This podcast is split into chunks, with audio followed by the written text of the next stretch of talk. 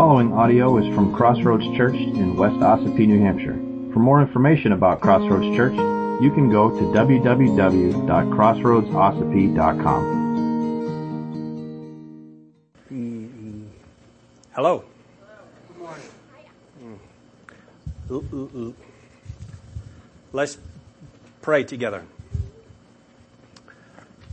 Father, we thank you that your presence is here among us this morning.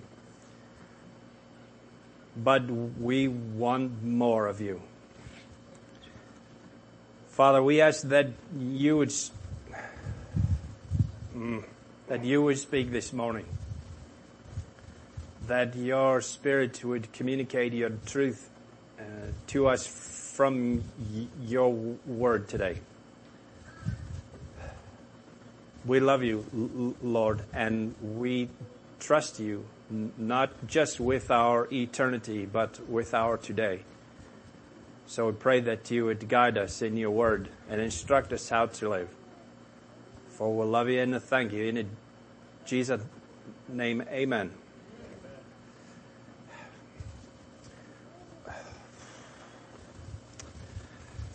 Hmm. We're uh, go back to First Timothy chapter five this morning, verses 17 through 25, page 993 in the Pew Bible, if that's helpful to you. First Timothy 5, start of verse 17. Uh, it has been m- my experience in a church in New England that there are few more ignored biblical instructions in the church than the instructions uh, on the leadership structure and government and oversight of the church. The churches that I grew up in, maybe you did too, um, were uh, congregationally governed. If that's a familiar term to you. It meant that all the members get to vote on everything, on every major decision. Um, the budget, the color of the carpet, you know, the really important stuff. Um, well, you didn't get to vote on that, did you? I remember being a strong supporter of this philosophy once upon a time, and I even stood in a meeting of the membership in strong opposition when the church that I grew up in started talking about having an eldership, uh, but mostly because I didn't trust the men that I knew would become the elders. well, it's not every church is perfect like this one. Just saying. Um, but eldership is God's design for His church. And since He is God, and a church belongs to Him, and He came up with the idea anyway, he alone has the right to say how it should be set up. That's why it's so important to understand what the Bible really says about the church and how it should function. And I praise God that we as a church, by His grace, have been able to freely follow the eldership model of churchship. Now with that in mind, we're going to look at our text for this morning. 1 Timothy 5, 17 through 25. Let the elders who rule well be considered worthy of double honor, especially those whose, who labor in preaching and teaching. For the scripture says, you shall not muzzle an ox when it treads out the grain, and the laborer deserves his wages. Do not admit a charge against an elder except on the evidence of two or three witnesses. As for those who persist in sin, rebuke them in the presence of all, so that the rest may stand in fear. In the presence of God and of Christ Jesus and of the elect angels, I charge you to keep these rules without prejudging, doing nothing from partiality. Do not be hasty in the laying on of hands, nor take part in the sins of others. Keep yourself pure. No longer drink only water, but use a little wine for the sake of your stomach and your frequent ailments. The sins of some people are conspicuous, going on before them to judgment, but the sins of others appear later. So also good works are conspicuous, and even those that are not cannot remain hidden. Now that's all pretty self-explanatory. Hmm. Well, in order to better understand these instructions, this kind of fruit salad of instruction here, we must first have a good handle on Timothy's role within the church. Uh, in, in Ephesus, after all, it can't mean to us what it never meant uh, to him, to the original audience. We can't make it mean something else. Now, was Timothy the pastor of the church at Ephesus? That's a question. No, you're wrong. I was just looking for an opportunity to. Why bother asking? Yeah. well, he's not really a pastor. He's not as we typically think of pastors. Um, and he wasn't an elder as we typically think of elders either, though his role did encompass these different, uh, it did uh, encompass teaching and shepherding the church but it also went beyond that. Timothy had a special job, just like Paul had a special job. Um, they they weren't pastors exclusively or elders, as it were. Timothy, like Paul, is an apostle.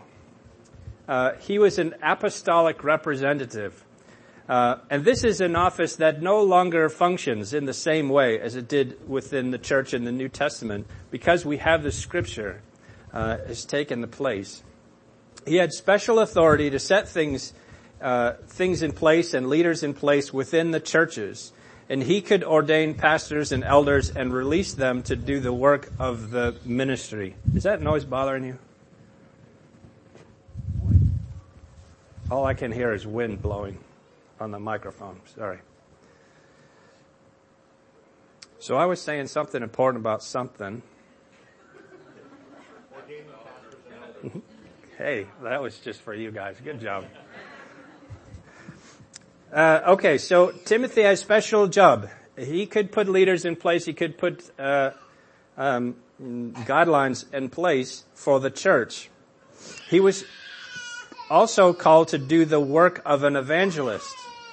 Uh, and when he did that work, uh, was he was also to gather those who did put their faith in Christ, uh, gather them together into churches and set those churches in order. This is the work of an apostle. Um, the closest thing we have to apostles now would be church planters.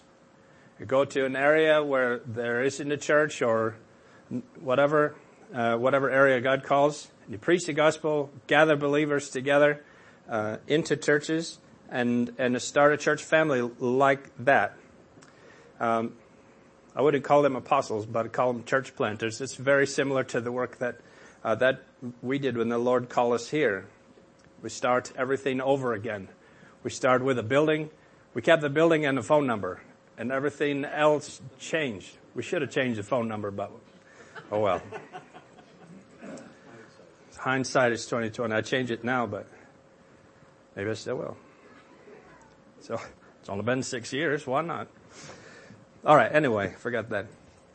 So all the instructions on how to arrange churches are already written out for us to follow in the Bible. Nobody needs to rewrite these rules or these guidelines. They're already here in the scripture.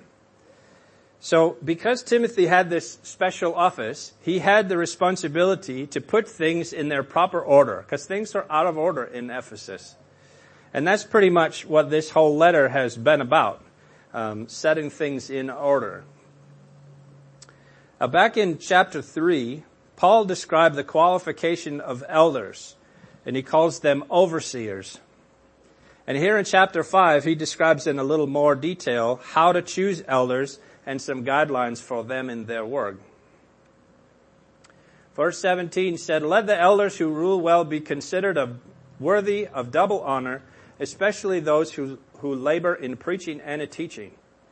For the scripture says, you shall not muzzle an ox when it treads out the grain, and the laborer deserves his wages. Now I admit that this text is difficult. Uh, it's uncomfortable for me to preach on because it involves me and my financial support. Uh, so I don't preach this because I'm campaigning for a raise. Uh. Thank you. All right. But if the Spirit moves. no. Moving on. See, that's why I don't like to talk about this. At the beginning of chapter 5, Paul outlined how the church should support or honor or give honorarium to those widows who are truly widows. You remember that from last week? And here he is saying that it, if it is important to support the truly poor among us, then so also we should support those whose responsibility it is to lead us well and feed us well from God's Word. Uh, Ray Stedman said, and I'm paraphrasing here, respect is the first honor, which is due to all the elders, and remuneration is the second honor, which allows preachers to focus solely on preaching and teaching and not earning a living elsewhere. Now when, when we first got here, when my family and I first moved to Ossipee, because of the, the dire condition of the, of the church here, I had to work outside the church at the Old Navy, folding t-shirts and doing shipping and receiving. This divided my time and attention uh, to the hectic schedules that accompany working in retail. Some of you are familiar with that. But by God's grace, as the church started over and began to grow, I was able to go full time here at the church and give up working in a store in order to meet our family's needs. And now I'm able to fully devote my time and attention to the work that God has called me to. And this is how it should be. Paul quote, quotes Deuteronomy 25:4 in verse 18 where he says, you shall not muzzle an ox when it treads out the grain. And he also quotes a, prominent, a common proverb that Jesus even quoted, if you see in red letters there. The laborer deserves his wages. Now, Paul had written about this before in his letter to the Galatians in chapter 6 verse 6. He says, let the one who is taught the, taught the word share all good things with the one who teaches. And also in 1 Corinthians 9:14, the Lord commanded that those who proclaim the gospel should get their living by the gospel. Mm. So this is not just a, um, a principle set down on one verse. We didn't fortune cookie this one. This is a, a, a pattern in Scripture. And it also shows us that it's not what, it's not the oxen that the Father is concerned about. After all, it would be cruel to make a hungry ox walk back and forth over the grain that is its food while it's being processed and not allow them to eat some of it. 1 Corinthians 9, 9 through 11 tells us about that truth. It says, For it is written in the law of Moses, you shall not muzzle an ox when it treads out the grain. Is it for oxen that God is concerned? Does he not certainly speak for our sake? It was written for our sake, because the plowman should plow in hope, and the thresher thresh in hope of sharing in the crop. If we have shown spiritual, sown spiritual things among you, is it too much if we reap material things from you? Now, these words have a bad taste in my mouth, but you get the point. Um, so we move on. Verse 19 of 1 Timothy 5 says, Do not admit a charge against an elder except on the evidence of two or three witnesses. As for those who persist in sin, rebuke them in the presence of all, so that the rest may stand in fear. In the presence of God and of Christ Jesus and of the elect angels, I charge you to keep these truths without prejudging, doing nothing from partiality. Okay. Well, there are two sides to this coin when it comes to considering accusations against an elder. Um, this is not just a pastor, but an elder within a church. And I, just as an aside, when you hear the word pastor and the word elder in the New Testament, they're interchangeable words. Uh, even in 1 Timothy, we've used the word elder and overseer, same thing. Presbyter, um, it's, it's Greek. They, they mean this is the same person, the same office uh, of overseer, a bishop, elder, pastor is all interchangeable.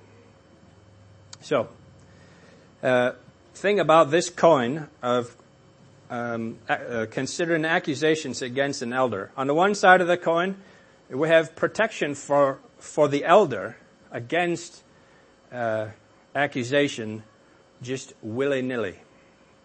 Um, Timothy was instructed not to entertain an accusation without there being two or three witnesses to provide evidence of wrongdoing. Uh, this is huge.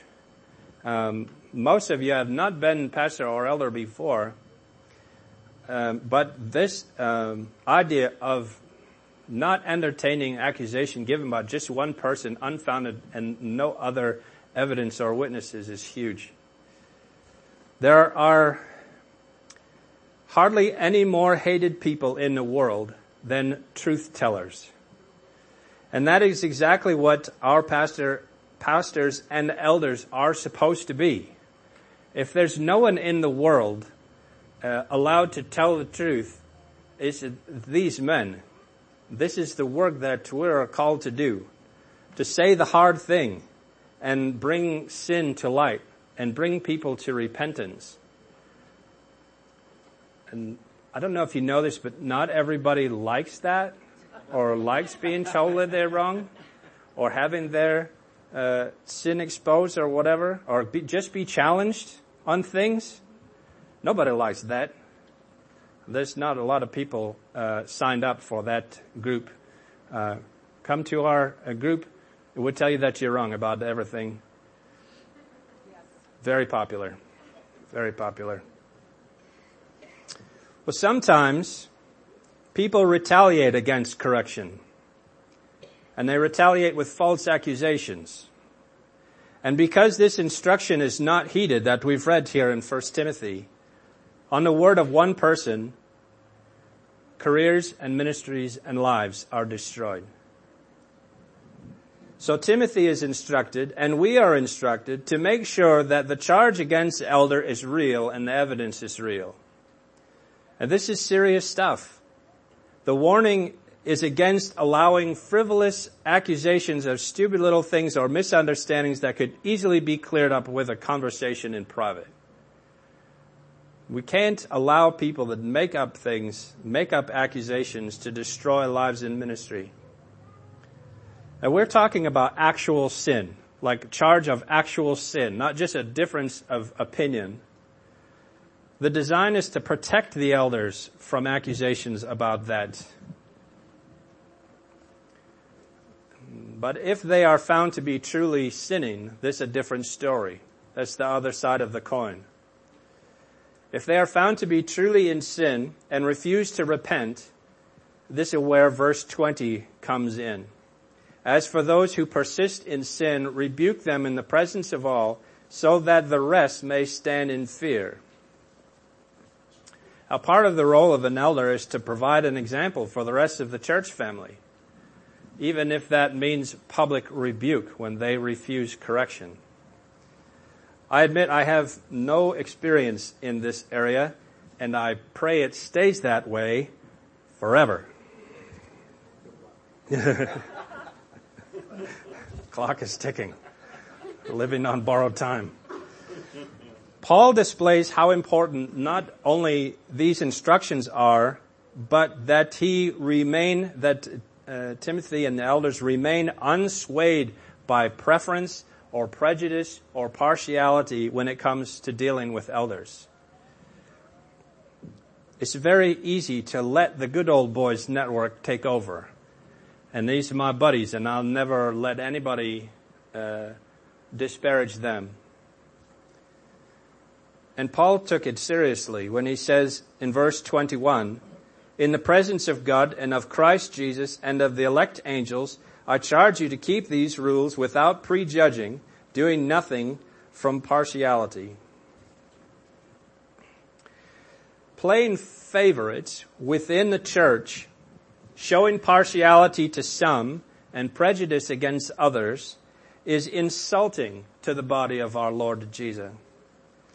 That was given so that every man and every woman would be given equal standing at the foot of the cross and that by faith in him we would all together be co-heirs with Jesus of God's eternal kingdom. Playing favorites is bad. It's bad. And finally, Paul warns young Timothy to choose wisely when it came to appointing elders. In verse 22, he says, Do not be hasty in the laying on of hands, nor take part in the sins of others. Keep yourself pure. In verse 24, the sins of some people are conspicuous, going before them to judgment, but the sins of others appear later. So also, good works are conspicuous, and even those that are not cannot remain hidden. Yes, I know I skipped verse 23. We'll get back to it. Don't you love parenthetical statements? The laying on of hands. I used to get this wrong um, a lot. I think uh, don't don't be hasty in laying on of hands. Period. End of story. That means like uh, lay hands on someone for healing or for prayer or whatever. That's what I thought. And this is what happens when you fortune cookie verses. Take them out of their context. Don't lay hands on people. Okay, does that, don't lay violent hands on people. Or just lay hand, don't, don't be hasty, lay hands on prayer. Better be sure you know what you're doing. Nope, that's not what Paul talked about at all. That's, that's taking it out of context. See how important it is. The laying on of hands indicate, indicated the recognition of a man being set apart for the work of eldership. Paul says, don't rush. Don't ignore the man's life and testimony, but be patient and truly examine his life. Don't rush in. Well, we need some elders. Anybody interested? Throw your hand up. Come on, we'll lay hands on you and pray. That's it. Paul says, no, don't do that. Don't be hasty to throw somebody into leadership. Warm bodies are not a good, um, it's not good. Mm. We cannot, oh, the temptation is to take the good with the bad, right? Uh, but the truth is, all you get is bad when that happens. We cannot overlook the sin in a man's life in order to put him to work. We cannot be hasty and make assumptions.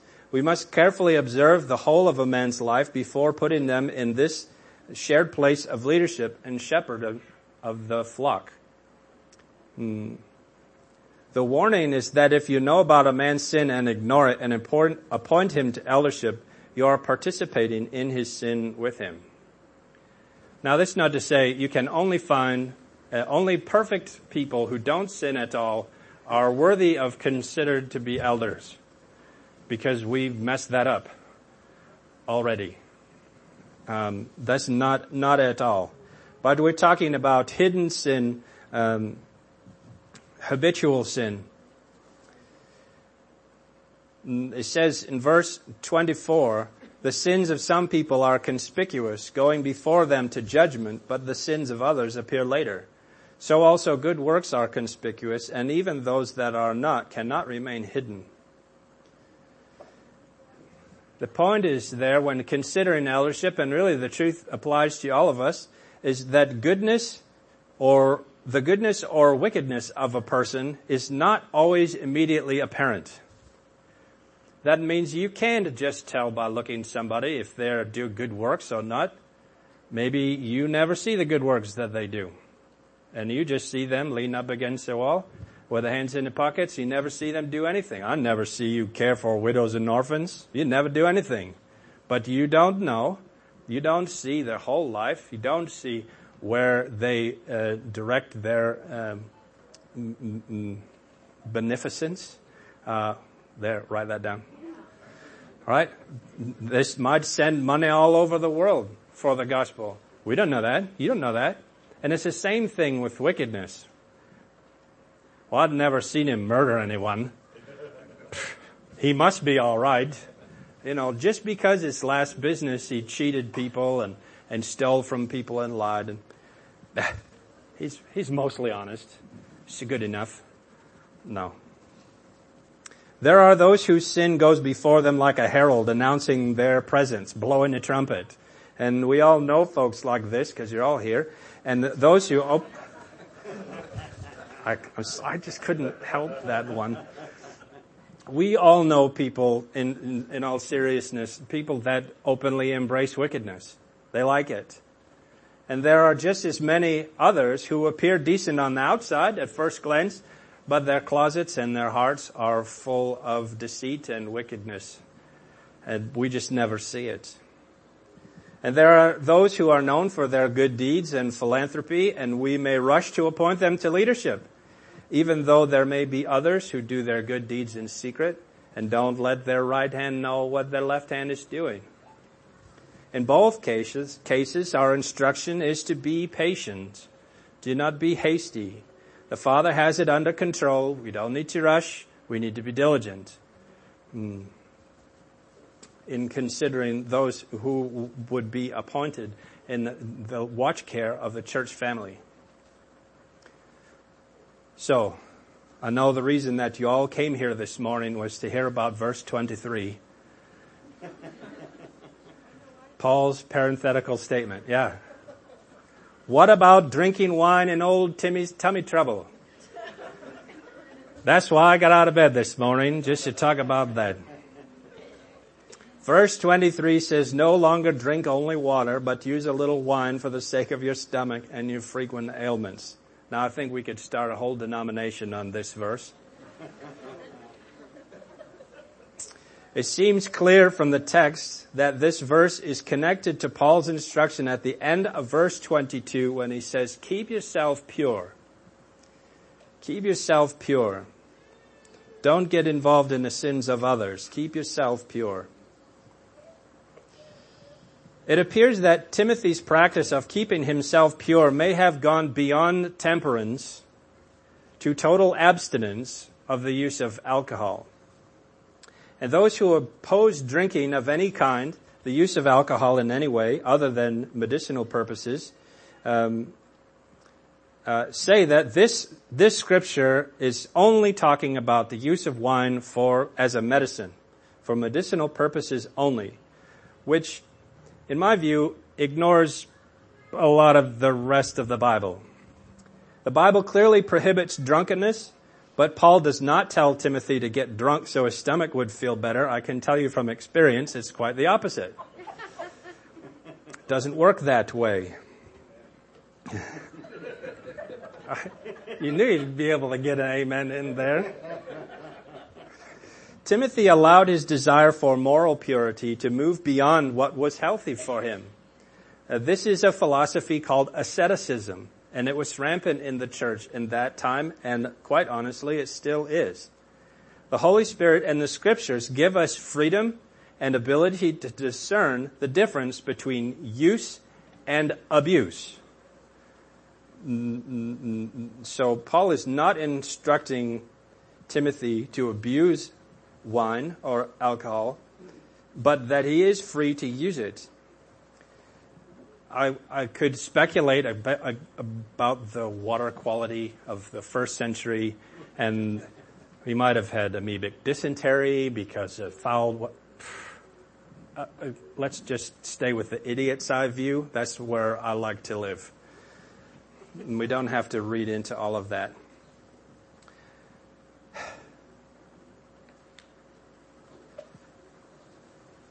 Anyway, Mm, we have freedom uh, to freedom from asceticism, to saying no to things that are good in order to be more holy. Uh, that's the instruction here for Timothy. You don't have to. Uh, you should not participate in asceticism. It does not bring glory to God. The long and the short of it is that God does have a plan and design for His church the collection of his children. And when we stick to his plan, we are assured of his blessing. and our church family has surely been blessed as we have worked hard to stick close to God's plan for His church and forget about the, the rules and traditions made up by men, but to stick close to what the scripture really says about how we're supposed to live, not just as individuals, but together as a family. I think that's really important. And we are blessed by the Lord, I think, because of it. Amen. Let's pray. Hmm. Father, um, we may n- not right now be in the process of looking for new elders or uh, or appointing people to um, to lead and to shepherd and to teach. Um, but it's important for us to recognize that you have a design for those things for us. And I thank you, Lord, that we have enjoyed the freedom to follow your word in this way. I pray, Lord, that we would all take this seriously because your plans and thoughts about the church are important, more important than ours. And we thank you, Lord, that you have been clear enough in your instruction, in your word, that we would know um, where to start and how to do some things. I thank you that uh, we have the freedom to adjust things to our own context without leaving the principle that you've laid down behind. Lord, we thank you that you love us so much, that you have given us these family guidelines to live by, so that we're not left uh, just to wonder and make up things on our own. We've seen over and over through scripture and, and in our own experience how poorly that goes when people start making up their own religious rules. God, I thank you that the gospel is involved that is not, uh, we're not separated here when we from it here when we talk about these things. But you're showing your love for us. You're showing that you have a desire for us to live in a better way than we know on our own. And we're grateful for that. We thank you that you love us like a father. We thank you that you loved us enough to send your son to die in our place on a cross that we would be able to be adopted as your children by faith. We're so thankful. Lord, if there's any here this morning that have n- not come to faith in you, have not put their trust in you, not just with their salvation and the forgiveness of sin, but the direction of their life in total. That's what we're dealing with here this morning. I pray that, that we would all renew our commitment to you, that we would embrace your forgiveness and turn from our sin and entrust our lives and the direction of our lives to you. We love you and thank you. In Jesus' name, amen. If you would like to participate in the mission of Crossroads Church through financial support, checks can be mailed to Crossroads Church, Post Office Box 576, West Ossipee, New Hampshire 03890.